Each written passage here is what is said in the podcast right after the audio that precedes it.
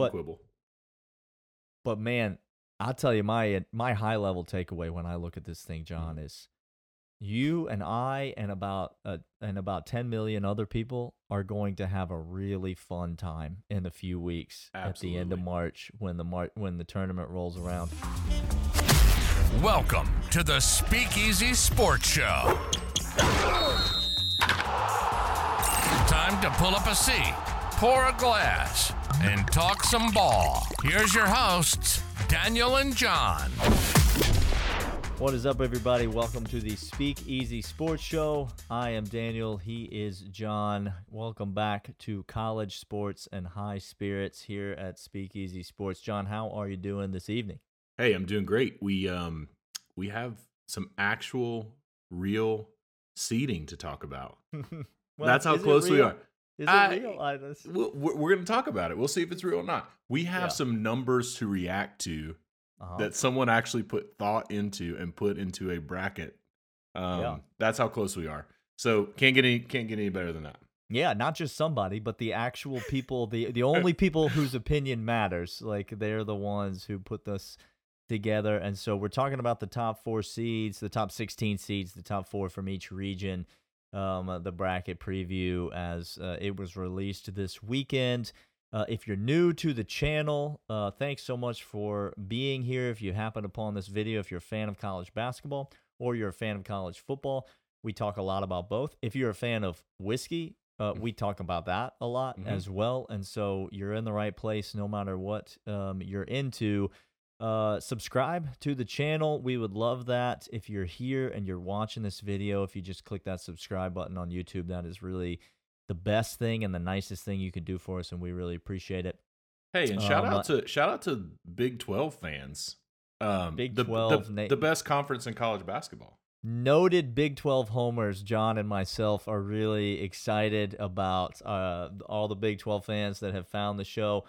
Um, uh, but we're fans of your conference too, whatever that conference is. And we're going to touch on a lot of the big conferences in college basketball today. They're all represented. as we look at these seeds. All right, Jon, let's pull this up. Uh, these these top 16 seeds, and let me just I'm going to let you start. I'm going to kind of give you the floor. Where do you want to go? What was your your first takeaway when you saw this list? When you saw these teams, Mhm. where did your mind immediately go to? Uh, my mind immediately went to the committee. A committee got it right, right? I mean, I think I feel Hmm. like there's so much so much controversy around like who That you is know a controversial statement. Think it- exactly exactly so much controversy uh, around committees seeding teams in college football and other places i looked at this and i it, w- it was extremely hard for me to argue any of these seeds should be somewhere different than where they were Mhm. um there are a couple that we'll talk about but that was my Sure. first my first my first reaction was hey they got it right um my second reaction was um is are there any teams in the same tier with Purdue and UConn? And Yeah. you know, so I, those were my my two reactions. Where uh, you got it right. I think you got the top two seeds right. Um, and uh, and it's hard to argue with what they put out. Yeah, and after this weekend, obviously, um, Purdue loses on Sunday to an unranked Ohio State. I know that's a road game, Big Ten game on the road. Ohio State's a good team. Purdue drops another one though. Um, man, UConn though, Jon, UConn. Whew. Uh, we got a lot to talk about about UConn. We'll probably talk Yeah. about them later in the week. So if you're a UConn fan, um, this subscribe to the pod because we got a lot of things we won't say about Dan Hurley and your squad. Mm. Um, but I, my, I think my big takeaway was, golly, this is a murderer's row of teams. Like it's just, just look at these 16 teams, and I'm telling you this right now. We know that not all 16 of these teams are going to make it to the Sweet 16. That's that's Correct. not going to happen. It it will never happen. It's there's no way. But the majority of them probably will. Mhm. And there's not a team on this list. I don't care who you are. I don't care if you're UConn. There's not a team on this list that you would be excited to play Yeah. in the third round of the NCAA tournament in the round of 16. this is just an absolute firing squad of teams. I mean, Mhm. San Diego State, John, that's a really good basketball team. Like, um, uh, Marquette, Alabama, Yeah. Duke is a three seed, North Carolina is a two seed, Tennessee. There's there's so many teams that could be one seeds on this bracket. You, you know, and then there's teams on the four line like San Diego State, like Auburn, who Mhm. could legitimately beat anybody in this field if if they're if they're on the right night, if they're having the Yeah. right night. This is an absolute slate of man. When I, so when I look at this, you think the committee gets it right, and I, it's hard to argue that. I can quibble and you know over course, some of the seedings and Yeah, whatever. we can, we can But- quibble. But man, I'll tell you my my high level takeaway when I look at this thing, Jon, Mm-hmm. is you and I and about uh, and about 10 million other people are going to have a really fun time in a few weeks at the end of March when the Mar- when the tournament rolls around because this is going to be some absolute fantastic basketball. I know everybody and I and I'm probably one of those people. Mhm. Everybody believes the best basketball in the tournament is played in the first two rounds because that's where you get your big upsets and that's where you get your Cinderellas and that's where you get your whatever. I'm telling you, this year, Mhm. tune me into that Sweet 16 Elite Eight, the regional, the regional semis and the regional finals, because that's gonna be some of the most must see, can't miss basketball that that has been around in, in some number of years because th- this this field is absolutely loaded. Yeah, I mean, I think there's a difference between the most intriguing and most exciting basketball and the best basketball, Mm, right? hmm And when you look at this group, you, obviously the first two rounds of the tournament is where I think you get the most intriguing. You get the most, you know, kind of storylines, all those things. But you wait till you get into, you know, the the second, third weekend of this tournament, and that's where I think you're going to get the best basketball. And I think a lot of these teams right here are going to be represented. Yeah, absolutely. Um, uh, what what else stands out to you about this? Um, about this this list? Yeah, I mean, I think uh, a couple things. I think one, um, on the maybe a little negative side, what in the world is up with Wisconsin? I mean, Wisconsin's a four seed on here, but man, they are. Wisconsin has lost um, five of their last six or something like that, and you know they're they they had a really um tough loss at Iowa over the weekend. I th- Yeah. for me, I think you know that's the the flip side of this, right? Is there are teams that are on this list that are now you know that are that are in the in the four the top four seeds in each region um, that that are likely not going to make it out of of there either. Um, I think the other thing too is that you know you look at um, some of the storylines like we've talked about it earlier in the show around Auburn, right? I mean, you got you got a Mhm. team that um, doesn't play that well away from Neville Arena and, and finally drop their first one at home um, against the Kentucky team that is surging. I think you've got teams on the outside that are surging into this uh, into this bracket as well, um, and some of these teams that you know maybe obviously murderers row up and down the list when when the teams are on, um, but maybe there's a couple that are a little wobbly too.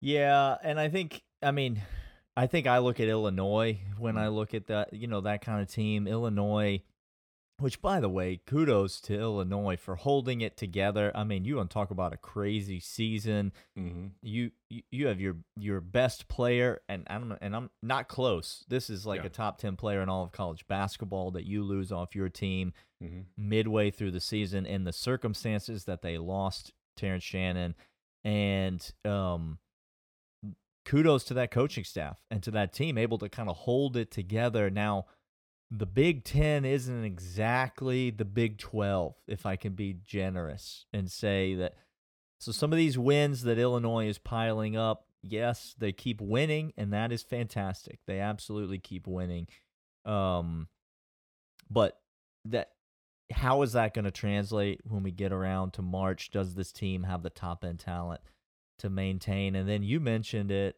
over the weekend. It, you know, you call it recency bias if you want, because Kentucky just absolutely put on a show on Saturday night at Auburn, like put on a show. But I'll tell you, I'll tell you again, Jon. I I told you this on Saturday after the game, but there's just way too many people sleeping on and doubting Coach Cal and this Kentucky team. This is you're talking about one of the best coaches in college basketball. You're talking about one of the best coaches in college basketball history Mhm. in John Calipari. And you've got way too many people just pronouncing this Kentucky team dead.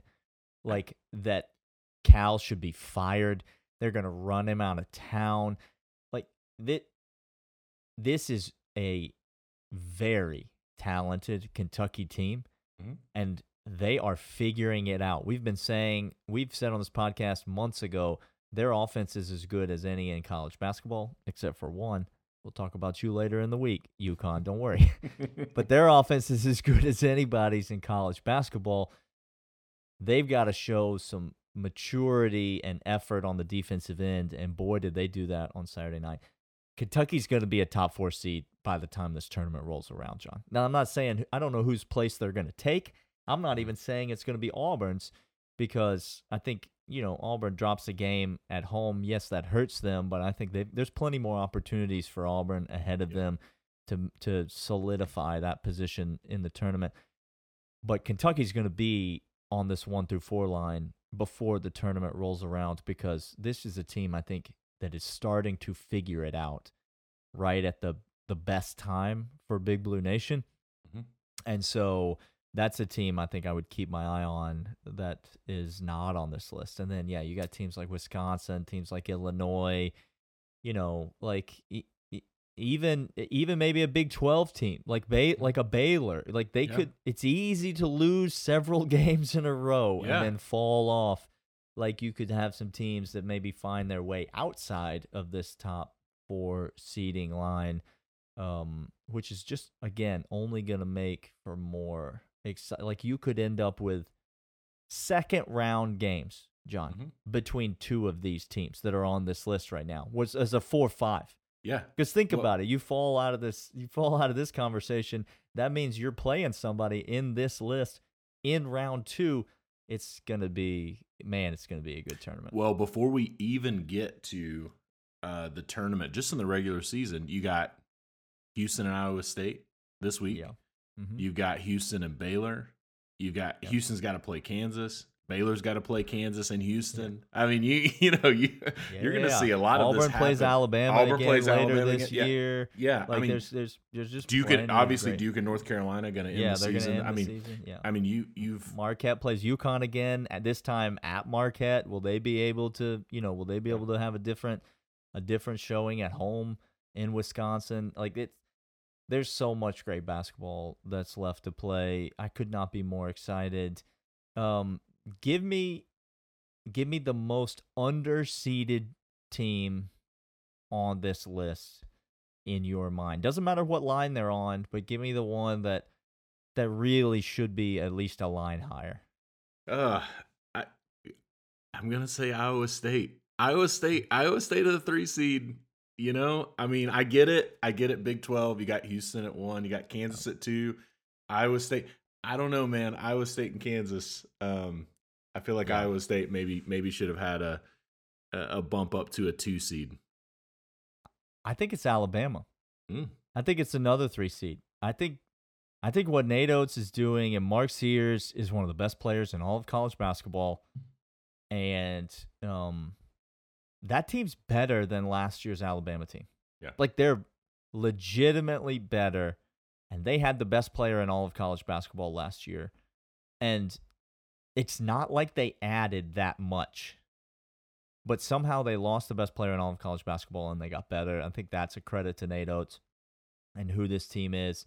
I think Alabama's a team that you don't want to play. And um I think Duke might be a sneak I think Duke might be an underseeded team. I like Is it. is Duke better than North Carolina right now? Like I That, Duke you might- know, it's an interesting conversation. I was surprised. I was surprised that North Carolina was a two seed. Yeah. and I get it. You know, I I heard uh, uh, one of the one of the other national shows talking about North Carolina and essentially saying the committee gives so much um uh so so many points for like their road wins and like how they you know I, they're six and two on the road, like just you know that type of thing. But I don't know. We're, I I I think uh, I think Duke and North Carolina could could definitely be switched as well. Yeah, it's interesting. There's a lot, a lot of basketball left to play. Um, uh, it's it's an exciting time as we move towards the tournament.